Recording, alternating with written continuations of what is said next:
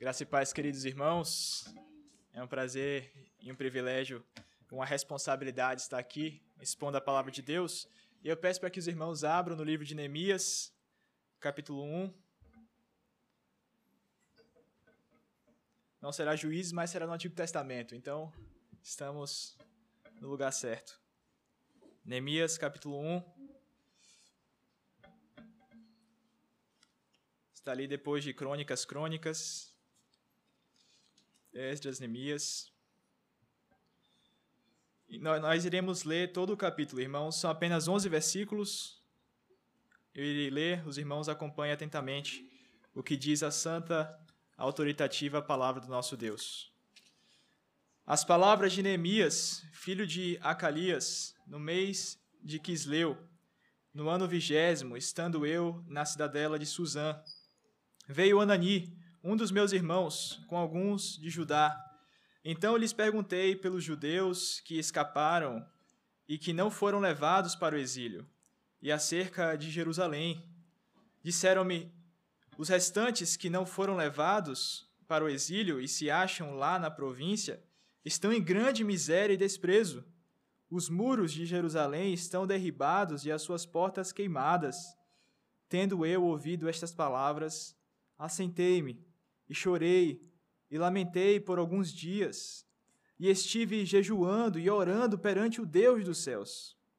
E disse: Ah, Senhor, Deus dos céus, Deus grande e temível, que guardas a aliança e a misericórdia para com aqueles que te amam e guardam os teus mandamentos. Estejam, pois, atentos os teus ouvidos e os teus olhos abertos para acudires à oração do teu servo que hoje faço a tua presença dia e noite pelos filhos de Israel, teus servos, e faço confissão pelos pecados dos filhos de Israel, os quais temos cometido contra ti, pois eu e a casa do meu pai temos pecado, temos procedido de todo corruptamente contra ti, não temos guardado os seus mandamentos, nem os estatutos, nem os juízos que ordenastes a Moisés, teu servo. Lembra-te da palavra que ordenaste a Moisés, teu servo, dizendo: Se transgredirdes, eu vos espalharei entre os povos. Mas, se vos converterdes a mim e guardardes os meus mandamentos e os cumprirdes, então, ainda que os vossos rejeitados estejam pelas extremidades do céu, de lá os ajuntarei e os trarei para o lugar que tenho escolhido, para ali fazer habitar o meu nome. Estes ainda são teus servos e o teu povo, que resgataste com o teu grande poder e com a tua mão poderosa. Ah, Senhor, estejam, pois, atentos os teus ouvidos à oração do teu servo e a dos teus servos que se agradam de temer o teu nome. Concede que seja bem-sucedido hoje o teu servo e dá-lhe mercê perante este homem. Nesse tempo eu era copeiro do rei. Irmãos, vamos orar mais uma vez, pedindo a Deus iluminação para este momento. Oremos. Senhor nosso Deus, estamos aqui, Pai, atendendo a tua convocação de adorarmos ao teu nome, e nesse momento em que nos aproximamos da tua palavra santa, nós carecemos, Deus, de maneira especial da tua graça, da tua iluminação, da tua condução, da tua luz, Senhor. Por isso, venha, ó Pai, que o teu Santo Espírito venha e desperte nossos corações, desvende os nossos olhos para contemplarmos as maravilhas da tua lei de modo, Deus, que possamos ouvir atentamente e buscarmos guardar tudo aquilo que iremos meditar nessa manhã. Fala os nossos corações, Senhor Deus, move os nossos corações para a vida no Senhor. Assim te peço em nome do Senhor Jesus Cristo. Amém. Irmãos, no ano passado, o Instituto Datafolha realizou uma pesquisa no Rio de Janeiro apontando um dado extremamente alarmante para a nossa sociedade cerca de 34% dos jovens entre 16 e 29 anos se autodenominam sem religião. Isso é sem religião mesmo. Pode ser sem ser cristão, sem ser espírita ou qualquer outra religião. Pessoas que não possuem nenhum credo religioso. Uma estatística em 2010 correspondia ao número de apenas 8%, mostrando assim que os jovens, cada vez mais em nosso Brasil, estão cada vez mais vivendo de forma distante do Senhor, sem possuírem qualquer credo religioso, seja ele de qualquer ordem. E na Europa a situação é ainda pior, irmãos. O grupo Bullivant realizou uma pesquisa em 2018 demonstrando que no Reino Unido, em 2018, alguns anos atrás, 70% dos jovens entre 16 a 29 anos também se autodenominam sem religião. Esses dados, irmãos, nos fornecem muitas evidências de que a igreja cristã hoje, que tem que teve uma participação histórica tão importante no Brasil e principalmente na Europa, o berço da reforma, está passando por um período espiritual de escassez, de sofrimento, e a nova geração que está se levantando tem sido cada vez mais distante dos caminhos do Senhor. Mas alguns anos atrás, uma universidade cristã realizou uma visita em grupo à casa de John Wesley, um dos instrumentos do Senhor, um dos principais líderes para o grande avivamento que ocorreu na Inglaterra no século XIX. E ao término dessa visita de grupo, o professor dessa turma percebeu que um aluno não havia retornado a, ao ônibus escolar, queria retornar para, o seu, para a sua origem. E ao voltar então para a casa de John Wesley, esse professor encontra este aluno de joelhos na cama de onde dormia John Wesley, onde ele fazia as suas devocionais, onde ele buscava o Senhor em oração. Ele encontra aquele homem de joelhos ali, balbuciando constantemente as palavras: Faça de novo, Senhor, faça de novo. E este jovem, então, se tornou muito conhecido, irmãos, porque ele se chamava Billy Graham e foi um dos instrumentos do Senhor, utilizados por Deus na história recente para proclamar o evangelho do Senhor Jesus Cristo e ser assim o alvo o instrumento para muitas pessoas se converterem ao cristianismo e ouvirem o evangelho da graça. Por isso, irmãos, diante desse triste cenário que nós vemos hoje, e inspirados por esse relato biográfico de Billy Graham, podemos nos perguntar nesse contexto: quando o Senhor irá fazer de novo? O que será da nossa geração? O que será dos nossos filhos diante de uma geração cada vez mais perversa e afundada em pecado e distante do Senhor? E nós podemos nos perguntar então quais são as evidências que caracterizam esse mover restaurador do Senhor, esse avivamento que vem da parte do Senhor. Como nós podemos ser agentes do Senhor, instrumentos nas suas mãos para fazermos algo diferente em nossa geração. Como nós podemos fazer como Billy Graham, orando, faça de novo, Senhor. Hoje, irmãos, nessa manhã nós temos diante de nós o primeiro, o primeiro capítulo de uma história semelhante Neemias estava vivendo há séculos atrás em um meio é, difícil, pois ele estava em cativeiro medo-persa. Ele estava vivendo também em meio à crise social, espiritual e política de Israel. Afinal, eles estavam em cativeiro, eles estavam longe da Terra Santa, eles estavam nas mãos dos seus inimigos e não mais possuíam o lugar de adoração ao Senhor, não mais estavam nos caminhos do Senhor, eles estavam distantes do Senhor. Assim como nós hoje podemos ver muita semelhança com nossos dias. Neemias viveu um tempo onde o povo de Israel necessitava desesperadamente de um mover restaurador do Senhor, assim como nós hoje necessitamos. E o livro de Neemias, em termos gerais, relata então o regresso deste homem, junto com outros judeus, para Jerusalém, para restaurar as muralhas de Jerusalém. Neemias era contemporâneo de Esdras, você pode perceber que o seu livro vem logo em seguida ao livro de Esdras, o qual Esdras foi responsável pela restauração do templo do Senhor. Então, esses dois homens foram utilizados por Deus para que, dentro desse contexto de cativeiro, fossem instrumentos nas mãos do Senhor para essa restauração, para o avivamento em Israel.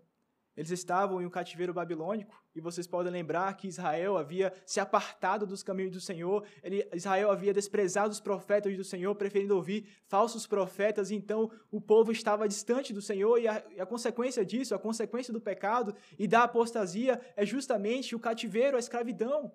Então eles estavam sobre o juízo do Senhor por conta da infidelidade deles à sua aliança. E após muitos anos, então, sofrendo, irmãos, nas mãos dos babilônicos e agora sofrendo nas mãos do Império Medo-Persa, o povo de Deus clamava por um avivamento, eles clamavam por misericórdia e Deus estava sinalizando a sua graça, sinalizando a sua misericórdia, trazendo pessoas, despertando líderes para que este avivamento ocorresse. E começando então no livro de Esdras, você pode acompanhar depois em sua casa durante a tarde, nós podemos ver o primeiro e o segundo retorno dos judeus do cativeiro babilônico. E após alguns anos, durante o cativeiro medo-persa, ocorreu o terceiro retorno dos judeus, liderados então pelo servo Neemias. Então, irmãos, é dentro desse contexto que nós podemos meditar nesta manhã sobre o seguinte tema: o mover restaurador de Deus em meio à crise espiritual do seu povo. O mover restaurador do Senhor em meio à crise espiritual do seu povo. E para isso iremos meditar sobre três evidências do mover do Senhor na restauração do seu povo. E a primeira evidência está nos versículos de 1 a 3. Peço para que os irmãos voltem os seus olhos para a Bíblia, onde nós veremos que o texto menciona a origem de Neemias, a sua descendência, e que no versículo 2 está escrito: Veio Anani, um de meus irmãos, com alguns de Judá. Então lhes perguntei pelos judeus que escaparam, que não foram levados para o exílio, e acerca de Jerusalém. Então aqui nós podemos ver, queridos, que a primeira evidência do mover restaurador do Senhor é que ele escolhe e une os seus servos para uma missão. O Senhor escolhe e une os seus servos para uma missão. No determinado tempo da providência de Deus, o Senhor dispôs a Anani e alguns de Judá que estavam lá em meio à miséria, em meio ao sofrimento em Israel, para irem até a sede do Império Medo-Persa, onde Neemias estava, para que eles pudessem trazer notícias a Neemias, mas precisamos entender agora quem é Anania, quem é Anani, quem é Neemias, quem são esses personagens escolhidos por Deus para essa missão. Anani é uma forma abreviada do nome Ananias, o qual significa o Senhor é gracioso. Muitos estudiosos acreditam que Anani, pela repetição do nome meu irmão, era de fato irmão de sangue de Neemias. E o próprio livro de Neemias, no capítulo 7, versículo 2, menciona que Anani ele era o maioral do castelo sobre Jerusalém. Do outro lado, nós temos Neemias, um homem comum como eu e você, que estava como um copeiro do rei, uma profissão que para nós hoje pode parecer estranha, porque alguém que trabalha na cozinha talvez não tenha alguma relevância, mas naquela época era uma posição de destaque, de grande responsabilidade, por conta do, do contexto político de, do Império Medo-Persa. E nós iremos ver como isso é importante na história no final deste sermão. E Neemias estava não em Jerusalém, mas dentro do, do Império Medo-Persa, na fortaleza de Suzã. O narrador registra intencionalmente que ele estava nessa fortaleza. No final do versículo 1 você pode ver isso. Estando eu na cidadela de Suzã. E Suzã, essa, esse castelo, era a morada do, no, do inverno dos monarcas Medo-Persa, uma cidade que estava em cima de um monte e tinha uma vista extraordinária nas montanhas do Bakhtiari. Hoje, um país chamado Irã ocupa essa região da terra. E nessa fortaleza, então, Neemias foi indagado por Anani a respeito dessa triste situação que os seus compatriotas estavam vivenciando. Irmãos, as notícias são estarrecedoras. O relato é que aqueles que ficaram em Jerusalém, aqueles que ficaram em Israel, estavam sofrendo grande miséria. E não apenas fome, irmãos, mas eles estavam vulneráveis a qualquer tipo de inimigo, porque as suas muralhas estavam queimadas e as suas portas quebradas. De uma forma, então, queridos, que Israel estava vivendo um dos seus períodos mais sombrios da história, diante de uma terra arrasada e sem Deus, sem esperança e sem força para se defender diante dos seus inimigos. E a primeira coisa que nós podemos observar, então, nesse contexto, irmãos, onde nós vemos Neemias, numa cidadela luxuosa do Império Medo-Persa e o povo de Deus em uma terra arrasada e destruída, é que nós vemos um contraste muito grande deixado pelo narrador entre aqueles que não amam ao Senhor, aqueles que são ímpios, aqueles que são idólatras, que estão em seus palácios luxuosos em meio conforto, enquanto o povo do Senhor está em meio a miséria e sofrimento, e dor e fome. Ao observar este cenário, irmãos, na perspectiva de Neemias, alguém que estava vivendo isso, esse era o pior dos cenários. Vivendo em meio ao cativeiro, sabendo que os seus irmãos estão sofrendo, sabendo que a terra prometida do Senhor estava sendo alvo de vergonha e vexame. E é preciso lembrar, irmãos, que essa, esses dois cenários apontam diretamente para o resultado das ações de Israel, porque a infidelidade do povo de Deus havia levado eles para essa circunstância. O Senhor havia prometido a sua graça, havia prometido a Moisés e a, a, Abraão uma terra onde manasse leite e mel, onde eles iriam habitar e Deus iria habitar com eles, e então eles iriam viver gloriosos dias, e de fato viveram, irmãos. Mas em meio à glória, ao conforto e à vida feliz na presença do Senhor, eles andaram após os seus corações, como nós temos visto em Juízes, cada um começou a fazer segundo estava em seu coração. Isso se repete em, várias, em vários episódios e se repetiu aqui o povo de Deus, e você pode ver isso em Jeremias. Eles não queriam ouvir a vontade do Senhor. Eles preferiam ouvir falsos profetas. Eles não queriam ouvir que eles estavam em fidelidade, que eles precisavam se arrepender e se submeter à justiça do Senhor. Eles preferiram viver segundo o seu próprio coração. E o resultado disso, irmãos, é o mesmo. Jeremias mesmo registra que enganoso é o coração e desesperadamente corrupto, quem o conhecerá?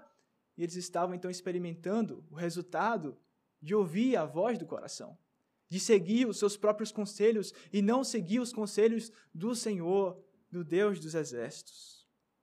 Anani viu essa história, Anani estava nessa história, embora Neemias estivesse distante. Anani se dispôs a falar com Neemias para que juntos eles pudessem fazer alguma coisa para salvar Israel da miséria, para salvar Israel desse estado terrível que eles estavam. Meus irmãos, este diálogo entre esses dois irmãos de sangue, vocacionados por Deus, apesar de ser uma simples conversa, na verdade, seria o estopim de uma grande reforma espiritual que Deus haveria de fazer no meio de Israel e também dentro do Império Medo-Persa. Isso nos faz pensar, irmãos, como nós não devemos desprezar os humildes começos. Uma conversa simples de alguém que estava com seu coração quebrado, porque ele viu o que estava acontecendo em Israel. Com outra pessoa que estava servindo em um império idólatra, que também sentia em seu coração o peso do que estava ocorrendo em Israel. Essa conversa simples, irmãos, entre esses dois homens comuns, como eu e você, foi o estopim de uma transformação que o livro de Neemias vai registrar e que nós veremos uma parte nessa manhã. Irmãos, nós podemos ver então, diante dessa circunstância que nós estamos descrevendo nessa manhã, que a situação miserável de Israel, em contraste com o luxo, a glória e o poder e o conforto dos ímpios, é mais um daqueles momentos onde nós podemos encontrar alguma relação com nossas vidas, onde nós olhamos para os ímpios, onde nós olhamos para a sociedade atual sem Deus, onde nós olhamos para pessoas que não temem ao Senhor, que não guardam os mandamentos do Senhor, mas mesmo assim experimentam uma vida confortável e boa, enquanto nós, que amamos ao Senhor, que servimos ao Senhor, vivemos em meio a dificuldades, em meio a aflições, em meio a sofrimentos, a perdas, em meio às dores, a dificuldades financeiras. Nesses momentos, irmãos, quando nós olhamos para o mundo e vemos a alegria deles, vemos a sua glória e conforto, nós podemos pensar como o salmista no Salmo 73, quando ele diz: Eis que os ímpios estão sempre felizes e tranquilos e aumentam as suas riquezas. Na verdade, eu tenho purificado o meu caminho em vão, em vão busquei ao Senhor. Talvez esse seja o sentimento do seu coração ao ver colegas de trabalho, familiares, amigos da faculdade ou familiares que estão mais distantes de você. Ao ver no Instagram vidas tão extraordinárias e momentos tão especiais, talvez você se pergunte quando será a minha vez? Será que em vão eu tenho servido ao Senhor? Será que em vão eu tenho buscado uma alegria que parece que os outros são mais felizes do que eu? Talvez a sua oração seja como a do salmista no capítulo 85, quando ele diz: Ó oh, Senhor, estarás para sempre irado contra mim? Não tornará o Senhor a vivificar a minha alma. No entanto, irmãos, não nos deixemos enganar com aquilo que é aparente. Os ímpios podem espelhar algum tipo de alegria externa, irmãos, mas em seus corações eles não possuem a paz que excede todo o entendimento. A alegria deles, irmãos, pode ser algo maravilhoso aos nossos olhos, mas nós não sabemos qual é a duração dela. Pode ser apenas um dia, pode ser dois ou um mês. Mas uma coisa é verdade: todos nós temos o tempo dado por Deus e ninguém pode exceder o dia escolhido por Deus para ser o nosso dia final. Os ímpios podem buscar a glória e até desfrutar de um certo conforto nessa terra, mas eles não podem dizer o mesmo sobre a vida vindoura, sobre aquilo que irá acontecer após a morte. E o salmista então diz: no Salmo 73, eu atinei para o fim deles. É fato que quase resvalaram os meus pés, mas eu olhei para o santuário do Senhor e percebi o fim da vida deles. então o salmista diz: Me arrependo, porque falei contra os céus, mas não percebi que na presença do Senhor é que há delícias perpetuamente, é que há alegria, conforto, paz, a certeza que o Todo-Poderoso está ao meu favor, está comigo, a certeza que eu habito na destra do Senhor, na Sua presença, é que encontro paz e conforto. Mesmo em meio ao cativeiro medo-persa, irmãos, mesmo em meio aos sofrimentos, os israelitas poderiam se apresentar diante de Deus e saber que seriam escutados. Enquanto os ímpios, em suas festas e em suas glórias, eles cultuam a deuses falsos. Eles oram, mas os céus estão fechados. Eles não têm esperança senão a vida deles, enquanto os israelitas podem confiar naquele que é todo-poderoso para fazer infinitamente mais do que pedimos ou pensamos. Esse era o Deus de Neemias. Esse é o nosso Deus. No devido tempo, o Senhor uniu a Neemias e Anani para que juntos pudessem conversar sobre o futuro de Israel, sobre a restauração que precisava ocorrer no meio do povo de Deus. Mas acima de todos os exemplos, irmãos, nós podemos lembrar da restauração que o próprio Cristo fez ao nosso favor. Sendo ele o bendito do Senhor, o Filho de Deus, desceu dos céus assumindo forma humana para nos libertar de um cativeiro muito pior do que o cativeiro medopeça, que é o cativeiro do pecado, a escravidão do pecado, algo que nós jamais poderíamos fazer ou ninguém poderia fazer por nós. Assim fez Cristo Jesus, sendo aquele que é vitorioso, Senhor, que venceu a morte, o pecado e os nossos inimigos, para nos dar a libertação do pecado e não para vivermos assim, escravizados não para vivermos assim, temerosos, temendo ao mundo, temendo esta vida.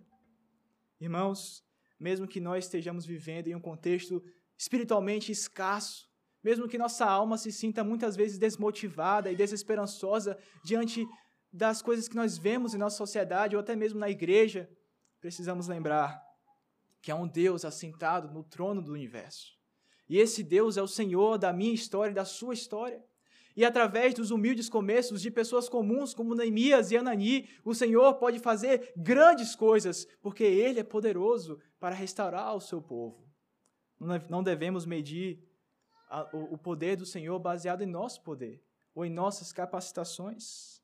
Tenha esperança que o Senhor pode fazer de novo através da sua vida e através da minha vida.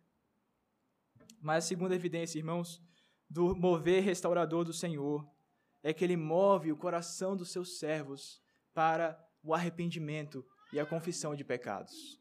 Veja o que está escrito no versículo de 4 a 10. Não iremos ler todos os versículos, embora seja uma oração belíssima, mas o versículo 4 diz: Tendo eu ouvido estas palavras, assentei-me chorei e lamentei por alguns dias, e estive jejuando e orando perante o Deus dos céus. Irmãos, nós podemos ver então que o narrador ele passa para um relato mais íntimo da vida de Neemias. A forma como este servo ele reage diante das notícias mais tristes que você pode receber da parte de um irmão é dizer que a sua família está em miséria, que a sua família está sofrendo.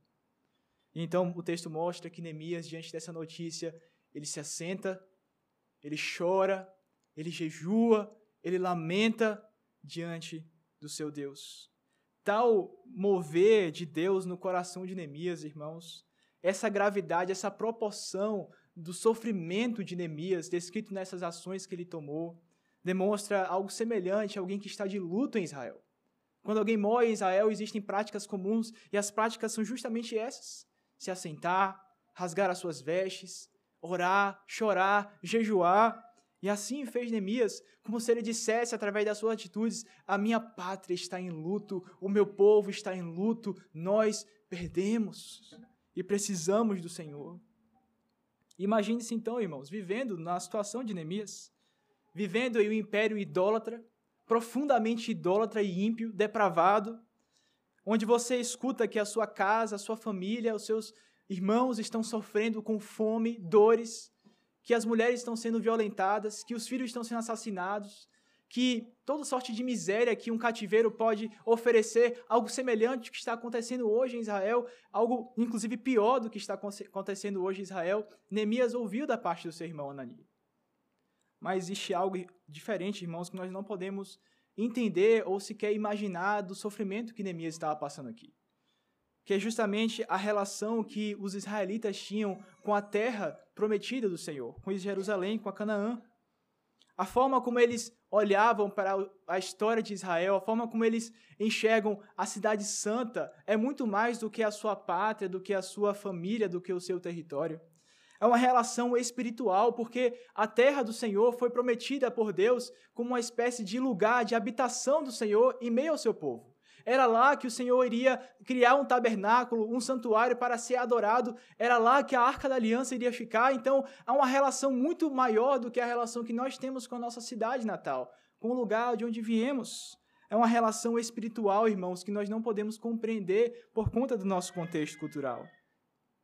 Então, estar longe de Israel, estar dentro de um cativeiro medo-persa, irmãos, era uma situação que era visível aquilo que aconteceu internamente nos corações dos israelitas. Eles estavam distantes do Senhor, eles estavam apartados do Senhor, eles estavam vivendo sem Deus no mundo, como órfãos, como pagãos, distante da presença de Deus, distante de Israel, distante de Jerusalém. Então, esse, esse grau de, de gravidade acaba sendo intensificado porque o sofrimento não era apenas físico, mas era um sofrimento espiritual. Essa é a gravidade da situação no coração de Neemias. Mas, irmãos, diante disso tudo, Neemias não se viu como alguém que só poderia lamentar, bater no peito, dizer que infelicidade nós estamos vivendo, que tempo nós estamos vivendo, que Deus tenha misericórdia. Não, irmãos, muito longe disso.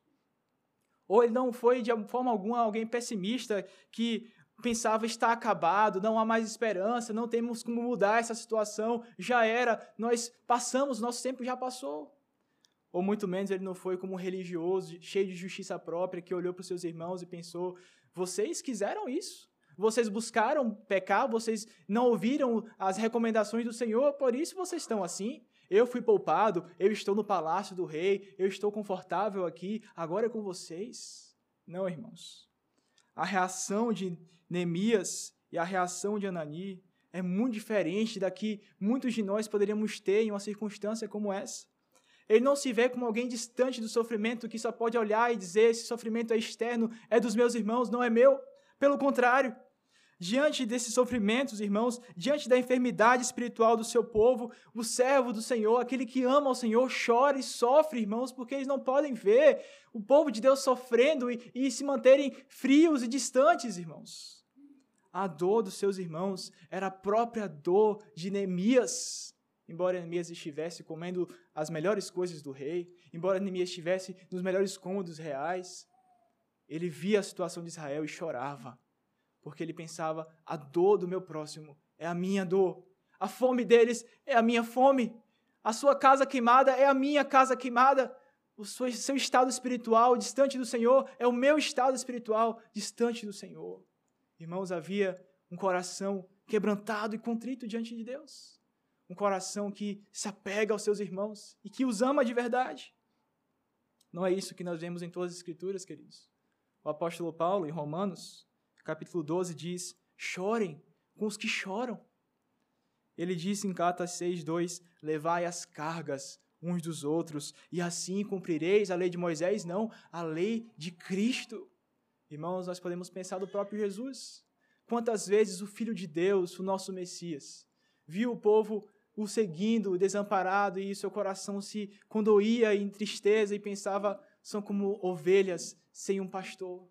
Ele, ele pensava com sofrimento e com tristeza, com pesar em seu coração ao ver o estado espiritual, o estado social, o estado que aqueles homens estavam, irmãos. E nós podemos então olhar para o nosso coração. Vivemos épocas melhores? Vivemos um estado espiritual melhor do que Neemias, melhor do que o povo de Israel quando Jesus estava aqui? Irmãos, quão longe estamos de uma reação minimamente parecida com a reação de Neemias e principalmente com a reação do nosso Jesus, nosso Mestre. Diante dos sofrimentos dos nossos irmãos, nós muitas vezes nos calamos. Diante dos sofrimentos dos nossos irmãos, nós muitas vezes pensamos que Deus tenha misericórdia de você e algo fa alguém faça alguma coisa e algo aconteça em sua vida, mas não eu mas não eu. Esse sofrimento pode ser motivo de uma oração, mas no dia seguinte nós já esquecemos, nós nem sequer mandamos mensagem, ou ligamos, ou nos preocupamos com aquilo que nossos irmãos estão passando, irmãos. Que tipo de família nós somos? Que tipo de evangelho nós vivemos? Se não há um coração que se quebranta diante do sofrimento espiritual, nós iremos ver os nossos jovens se perdendo para as drogas, para os prazeres deste mundo, para a, a sedução das filosofias desse mundo, as ideologias desse mundo e ficaremos de braços cruzados. Não podemos, irmãos. Não podemos de maneira alguma ficarmos assim. Mas pelo contrário, se somos família, se nós iremos estar juntos nos céus, precisamos amar aqui na terra. Precisamos servir aqui na terra. Precisamos buscar aqui na terra, irmãos. Vivermos essa comunhão, essa intimidade, esse coração conectado. Porque foi assim que Cristo nos ensinou. Pois é assim que Neemias agiu. Assim devemos imitar aqueles que estão perto de Deus. Assim devemos imitar aqueles que estão perto de Deus. Mas somado a isso, irmãos, dentro dessa evidência da sensibilidade espiritual, podemos ver que Neemias, que o livro de Neemias registra uma oração piedosa, uma oração profunda em sua estrutura impressionante. Você consegue ver que ele derrama as suas aflições, abrindo o seu coração diante do trono da graça. Ele não faz outra coisa diante do sofrimento, ele corre aos pés do Senhor, pedindo por misericórdia. Ele sabe onde está a sua esperança. Nós podemos ver, irmãos, que a oração de Neemias, pela sua estrutura, ele começa adorando ao Senhor. Ele então confessa os seus pecados. Ele então se lembra das misericórdias de Deus e dos seus mandamentos. Ele então clama ao Senhor pelo seu poder e pela sua obra, para que ele realize uma obra do Senhor, uma obra extraordinária em meio a Israel. Nós podemos ver então, irmãos, pela profundidade, estrutura e conteúdo, que Neemias era um homem de oração. Ele era um homem que essa prática certamente não era uma prática incomum em sua rotina, pelo contrário. Ele demonstrava intimidade, ele demonstrava uma consciência profunda de quem era o seu Deus. Irmãos, precisamos lembrar: Neemias estava no império idólatra. Ele não estava atendendo às adorações públicas nos sábados. Ele não estava tendo acesso aos sacerdotes e profetas, ele estava sozinho por sua própria conta, em meio ao império idólatra. Todo mundo adorava outros deuses, todo mundo servia a outros deuses e fazia coisas estranhas ao Senhor, e mesmo assim Neemias se conservava puro em seu caminho, Neemias se conservava fiel ao seu Deus. Irmãos, Neemias demonstrava uma vida de oração. E nós podemos ver então essa dependência, esse coração quebrantado, essa certeza de que ele não é autossuficiente, que ele depende da graça divina. Mas, queridos irmãos, a sensibilidade espiritual de Neemias evidenciada e a sua compaixão com seus compatriotas não é, de alguma forma, constrangedor ao nosso coração hoje? Quando nós vemos a profundidade da oração, a sua vida, isso não, não traz ao nosso coração algum tipo de desconforto diante de alguém assim, piedoso, alguém que busca o Senhor com integridade do seu coração, alguém que poderia ter tudo ao seu favor para esquecer o Estado de Israel e viver como um trabalhador comum, buscando fazer a diferença no império idólatra, no império da Babilônia, no império medo-persa. Mas não, irmãos. O seu coração não se amoldou às coisas deste século, ele não se conformou às coisas deste século, mas ele buscou, até mesmo colocando em risco a sua vida, e nós veremos isso no último ponto, para poder fazer algo por Israel para poder salvar os seus amigos, os seus irmãos. Então nós podemos ver, irmãos, como temos deixado a desejar em nossas reações ao sofrimento dos nossos irmãos, sendo insensíveis e omissos, perdemos o senso que nós somos uma família em Cristo Jesus. Mas, irmãos, nós podemos revelar também um coração endurecido e esfriado quando nós, muitas vezes, em nossas orações, dedicamos muito tempo pedindo por coisas pessoais, e não é nada de mal em pedir por coisas pessoais. Mas é, de certa forma, estranho que essa seja uma evidência de um coração voltado para si mesmo, como se Deus fosse um gênio da lâmpada disposto a satisfazer as nossas vontades. Nós gastamos muito mais tempo, do pouco tempo que oramos, pedindo por nossos prazeres e por nosso conforto, irmãos. Não é verdade? Sejamos sinceros. Nós pensamos, ó oh, Senhor, se o Senhor abençoar esse meu planejamento, será maravilhoso mas nós não dedicamos tempo para orar pelo avivamento do Senhor na igreja brasileira. Nós não oramos para que o Senhor converta os nossos familiares ímpios.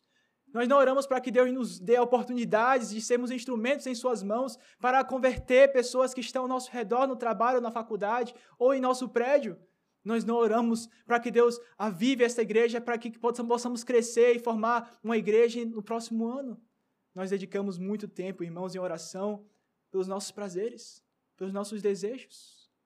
E isso revela, irmãos, uma inversão do que Cristo fala, seja feita a tua vontade, assim na terra como no céu. Nós muitas vezes transmitimos, não verbalmente, mas com nossas palavras, de forma que possamos dizer que venha o meu reino, que seja estabelecido a minha vontade. Irmãos, precisamos refletir sobre o tipo de amor que temos demonstrado em nossas orações, sobre as nossas prioridades diante do reino. O cristão cuja alma está firmada em um relacionamento vivo e verdadeiro com o Deus Todo-Poderoso irá apresentar uma vida de oração fervorosa, contínua, intensa. Quanto mais um cristão ora, mais ele sente que precisa orar mais. Quanto mais ele busca o Senhor, mais ele sente a sua dependência diante do Senhor. Mas aqueles que não sentem essa dependência já estão se achando autossuficientes, já estão se achando, de alguma forma, independentes do Senhor, como Adão e Eva quiseram no jardim. Mas aqueles que amam a Deus, que sabem que a sua vida pertence ao Senhor, como o apóstolo Paulo diz: Este viver que agora tenho na carne, não vivo para mim mesmo, mas sim na fé no Filho de Deus, que assim mesmo se entregou por mim. E agora ele vive para o Senhor, entendendo que ele está crucificado com Cristo e a sua vida pertence somente ao Senhor. Quando Deus move os corações do seu povo, os seus servos são quebrantados, os seus corações são movidos para a oração, para a vida, para boas obras. E esse é o nosso terceiro ponto. Deus desperta os seus servos para uma ação. Veja o que está escrito no versículo 10 e 11.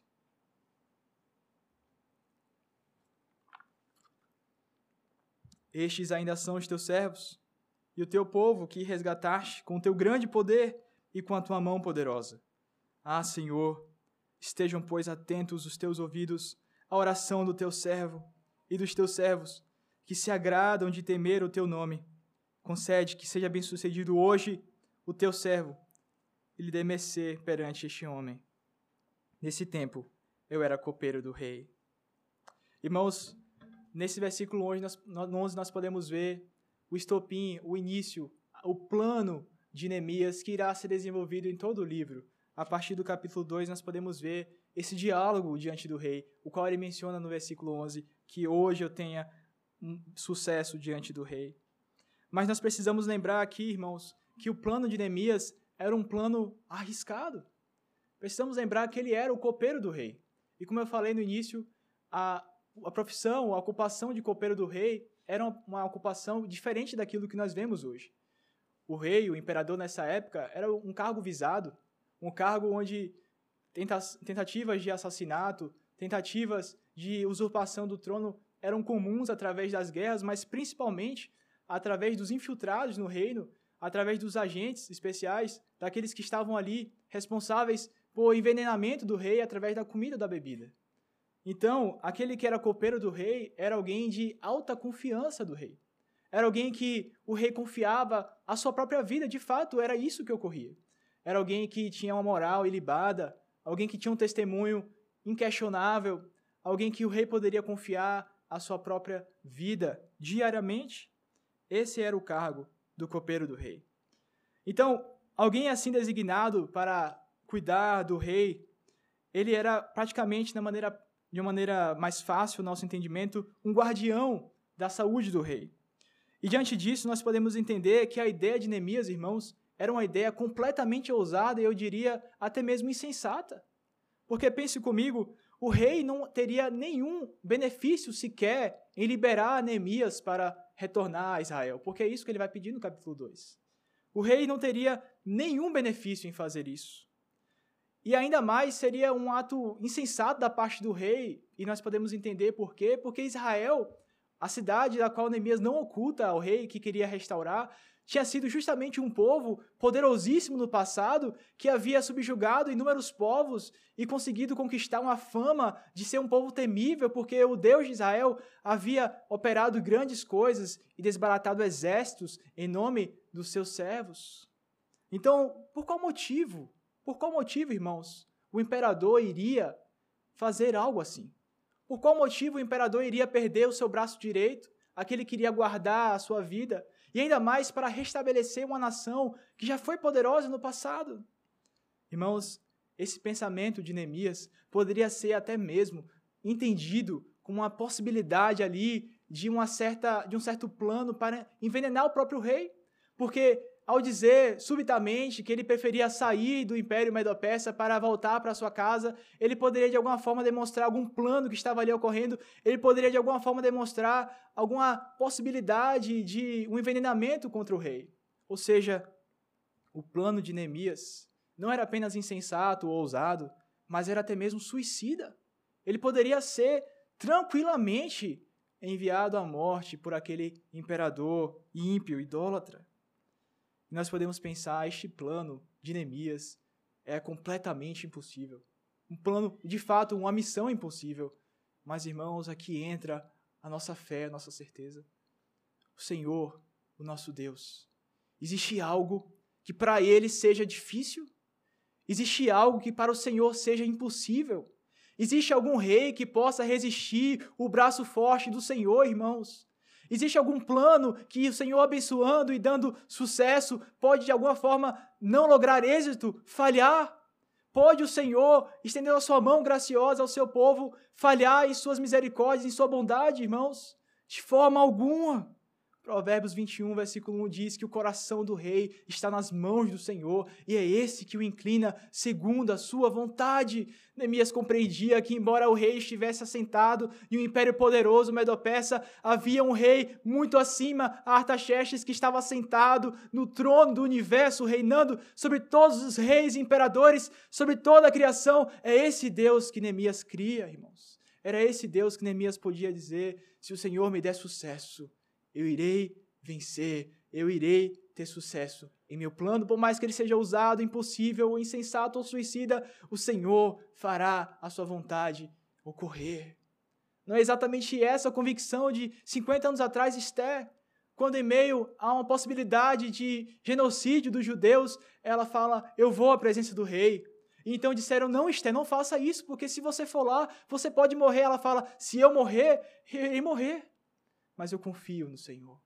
Esté confiava em Deus. E de fato, aquela mulher foi usada por Deus para livrar o povo de um assassinato em massa.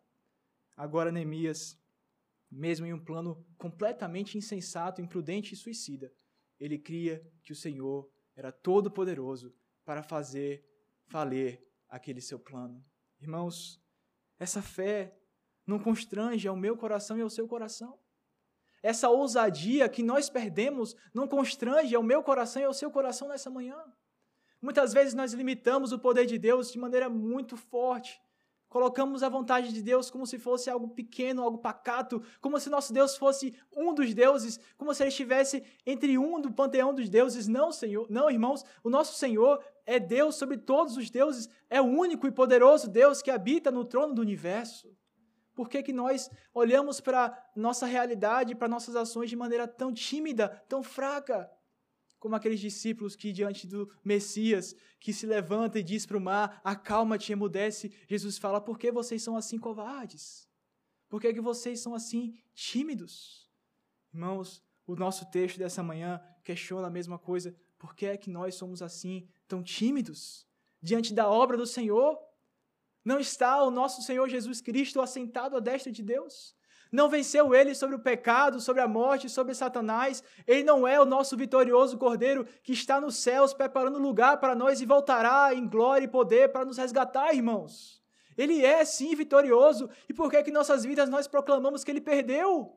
Por que que nossos atos, nossas nossas rotinas proclamam o evangelho fraco de um rei fraco que perdeu a batalha. Não, irmãos. O Senhor Jesus Cristo venceu. Nós vencemos com ele. Já está decretada a vitória. Todos os seus inimigos estão em seus pés. Por que, que nós somos assim, tão fracos, tão tímidos?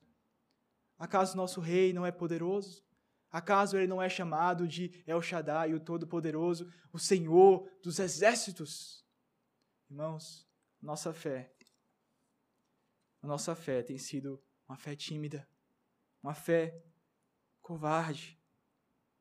O mais improvável plano, o mais impossível plano, foi executado pelo Senhor dos Exércitos. E Neemias estava disposto a apostar a sua vida estava disposto a apostar a sua vida de que o Senhor iria ouvir a sua, a sua oração, que o Senhor iria ser misericordioso, que o Senhor se lembraria das suas, das suas promessas, porque Ele é fiel à sua aliança. O nosso Deus não mente, irmãos. O nosso Deus é fiel. As suas promessas não são maravilhosas para nós. As suas promessas não trazem esperança mais ao nosso coração. Por que será? Por que, que nosso coração não vibra mais ao, ao cantarmos sobre a glória do Cordeiro? Glória para sempre ao Cordeiro de Deus, nós cantamos aqui, mas será que nós cantamos com o coração certo de que Ele é o leão da tribo de Judá, que Ele venceu e voltará para nos resgatar e vivermos eternamente aos seus pés, vitoriosamente com o nosso Rei Jesus? O mover de Deus na restauração do seu povo, irmãos, é completamente implacável. Ele é o Todo-Poderoso, grande e temível.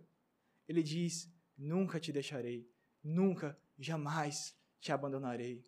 No livro de Atos, como os discípulos estavam olhando o Senhor Jesus Cristo ascendendo aos céus, talvez em seus corações eles pensassem: e agora? O que será de nós? O anjo fala: da mesma forma como vocês viram ele subir, um dia ele irá descer. E o anjo fala: por que vocês estão olhando para os céus então? Ele foi assumir o seu trono.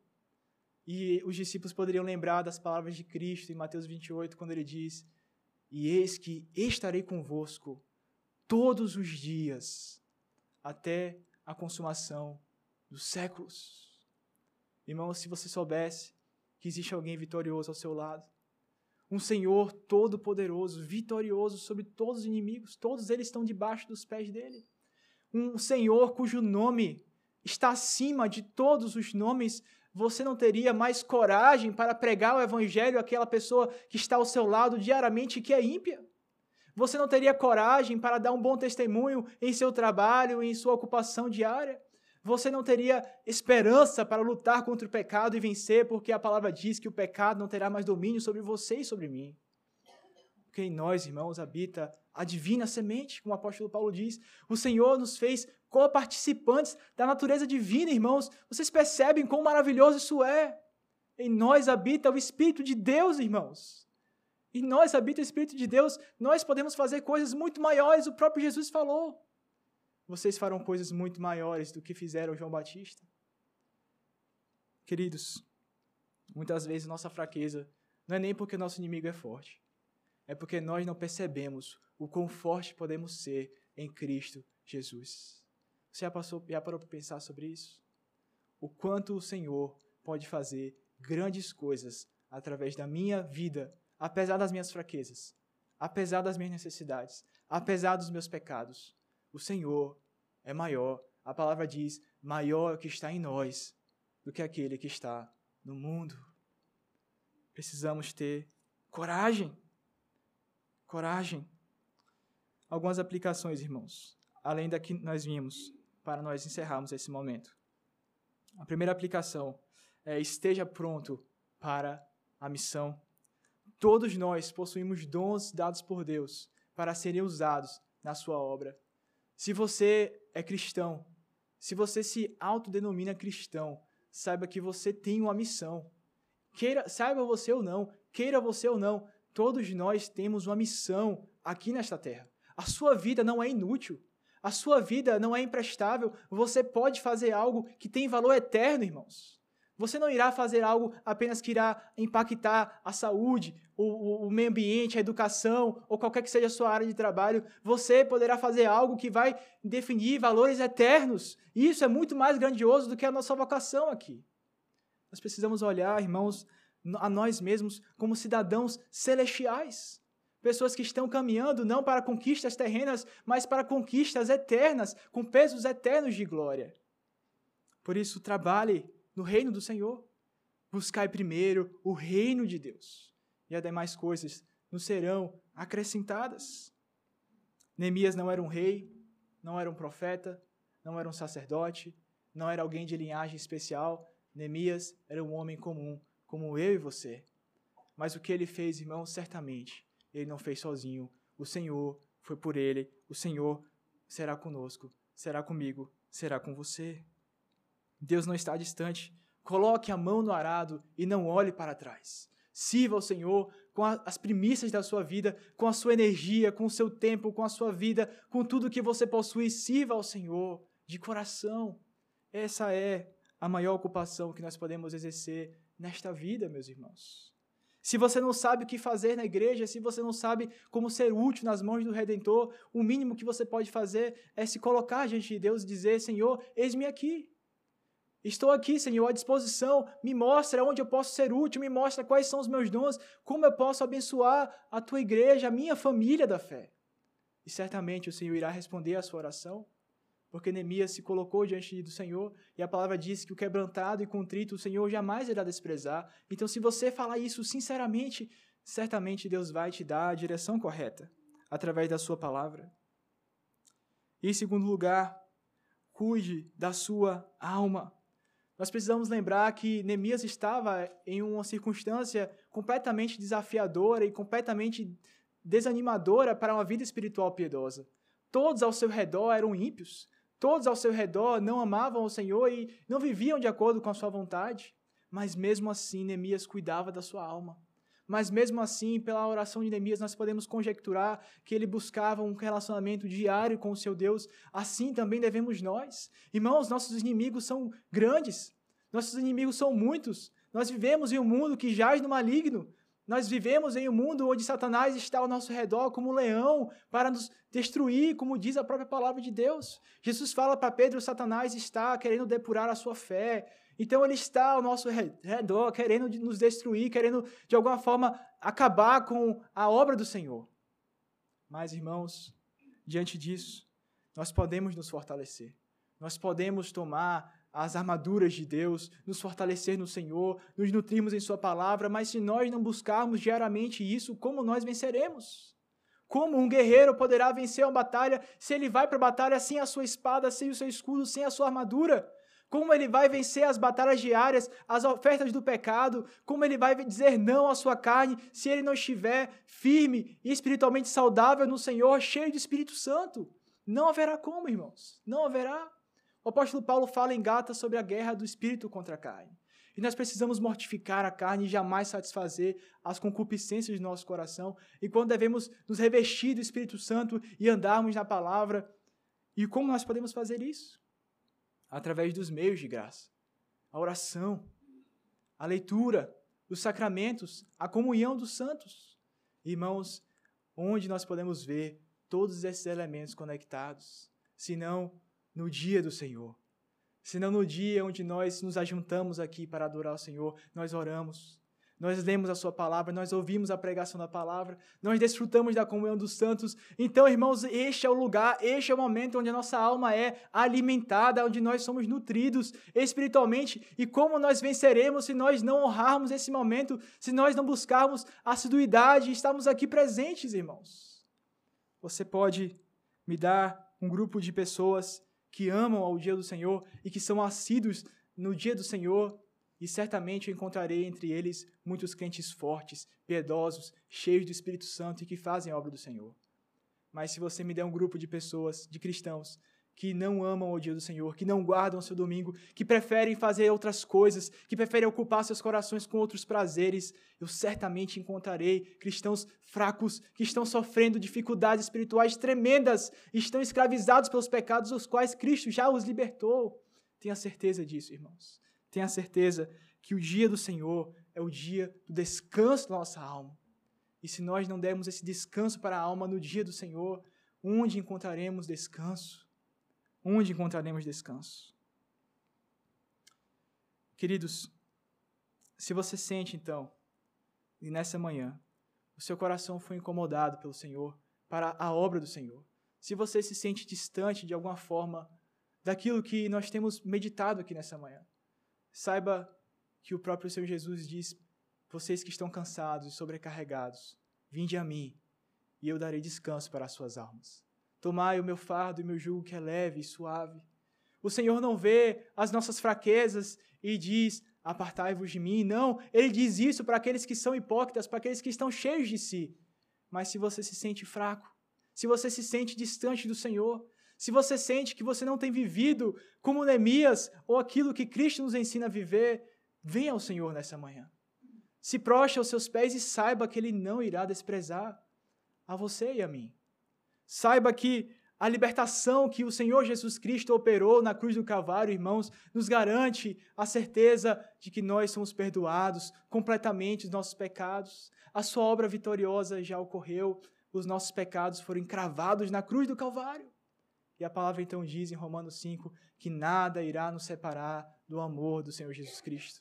Não será morte, não será enfermidade, não será o mundo, nada irá nos separar do amor do Senhor Jesus Cristo se essa esperança traz alegria ao seu coração, se você sente que é chegada a hora de buscar o Senhor, faça isso hoje. Neemias orava: dá-me sucesso hoje neste plano. Assim também decida hoje buscar o Senhor de todo o seu coração e se consagrar a Ele. E está disposto a ser um instrumento nas mãos dele para restaurar a nossa geração.